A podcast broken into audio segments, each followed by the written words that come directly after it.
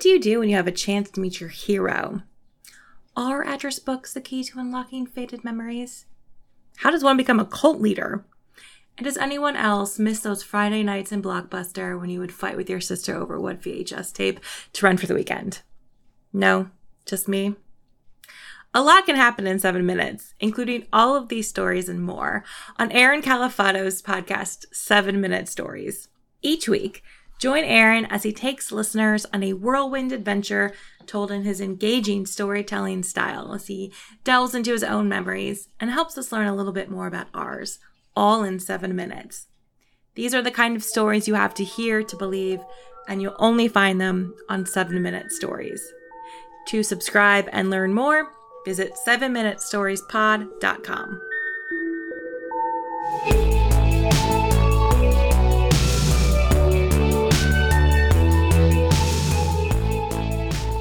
listening to 7 Minute Stories with Aaron Calafato. This is season 3. If you want to connect with us or grab some merch, visit us at 7minutestories.com. That's the number 7minutestories.com. This episode, The Four Seasons, Autumn.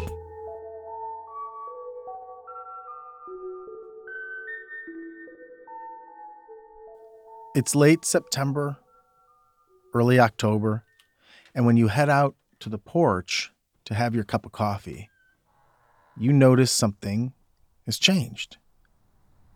It's like it's overnight. The first thing you notice is that there's a change in the air.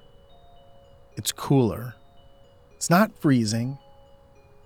It's not even cold. It's just chilly. So you may want to get a hoodie, zip that up, maybe a flannel. Go get your favorite flannel. Wear that just to stay warm. And when you're holding your coffee, go out there and hold it with two hands. Not just one, two, and keep it a little closer to your chest, just to stay warm in the early morning hours. Now, the frost that you see on the grass, it scares some people, but not you, because you know it's only going to last for a couple of hours because the sun's going to come up. It's going to hit somewhere today between 48 and 57 degrees, 58 degrees, partly sunny, partly cloudy. And you know that it's fall.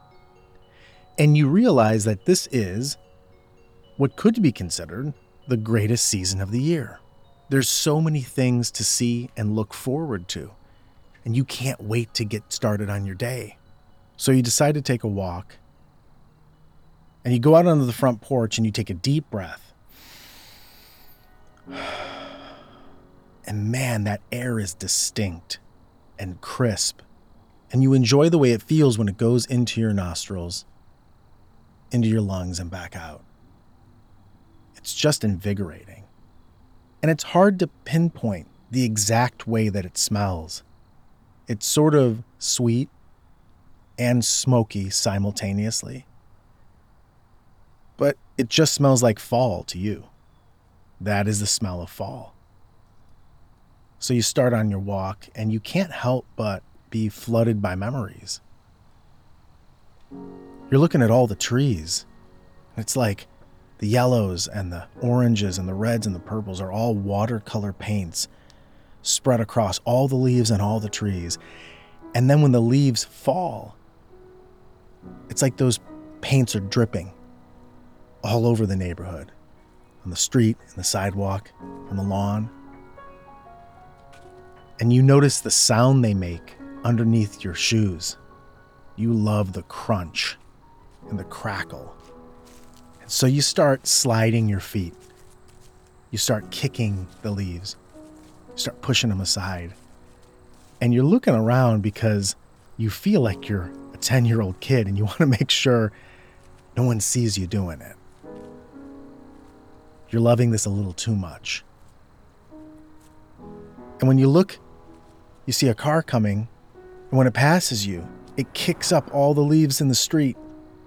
And all those leaves do this choreographed ballet in the air before they fall back into a new position on the ground. And when you look at the lawn, it actually makes you feel a little bit annoyed because you realize you have to go home and rake up all these leaves. But you realize if you rake up all the leaves, that means you have a leaf pile. And that makes you think about when you were a kid and how excited you were jumping in a pile of leaves and how you would do it all day. You would have to be called inside by your parents before it got too late. You could build entire worlds in those piles. And your imagination was just untamable when you used to do that. And you think to yourself, who made the rule that adults can't do that? So you decide that's what you're going to do. You're going to rake some leaves into piles and you're going to jump in them no matter what the neighbors think. When you're done with that, you better get to your calendar because there's a lot to plan for the rest of fall. First thing you're going to do is you're going to take your sweetheart to an apple orchard. Man, you love driving up and seeing all the apples sun kissed, thinking about which ones you're going to pick. You've learned from the past, so you got to examine the apple, watch out for the bees and the wasps because they can get crazy. But you love walking in to the storefront, getting your basket, but before you even do that, you love getting a caramel apple. And that first bite you've been looking forward to all year, biting through the caramel and hitting that sour Granny Smith apple underneath. Oh, it's worth the year long wait. After the apple orchard, it may not be that same day, but a few days from then, you know you got to go out to the pumpkin patch. Now, you get tempted sometimes by the little pumpkin displays on the side of the road, and that's good for a quick pumpkin fix. But you need to go out for the whole day. Go out with someone that you love and pick some of the weirdest pumpkins you can find, the weirdest gourds you can find for your front porch. Hell, if you get too many, give them away. But also don't forget, you got to get a few pumpkins so you can carve jack o' lanterns because Halloween's right around the corner. There's a lot of things you got to do for Halloween. You got to carve jack o' lanterns, you got to make pumpkin seeds. You got to watch all the movies you promised yourself you would, all the scary ones. You're going to try not to chicken out this year. You know you have to do some fires in the evening because there's nothing better than having a fire with friends on a fall night. Maybe picking up your guitar and playing it. You all have jackets and hoodies, and it's a clear night and the stars are out. Oh man, it feels so hopeful. Maybe you'll have a Halloween party this year and do that. Or maybe you'll get a lot more decorations and make a scene in your front yard. Maybe it'll be so good that, that people around the county will stop in front of your house in awe and just look. But towards the end of fall, you'll probably find yourself on a hayride in the evening. You love sitting backwards on the trailer as the tractor pulls you through the farm and the fields and the corn, and your eyes are fixated on the horizon for the sunset. It's a bright, fire orange. It's amazing.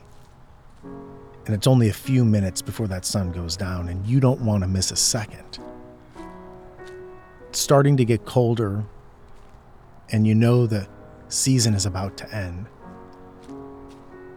But as you're looking up at the sky, you think to yourself, I don't want it to stop. I want it to stay like this forever. So you take one last mental image of that fall sky. Because before you know it, it'll be snowing.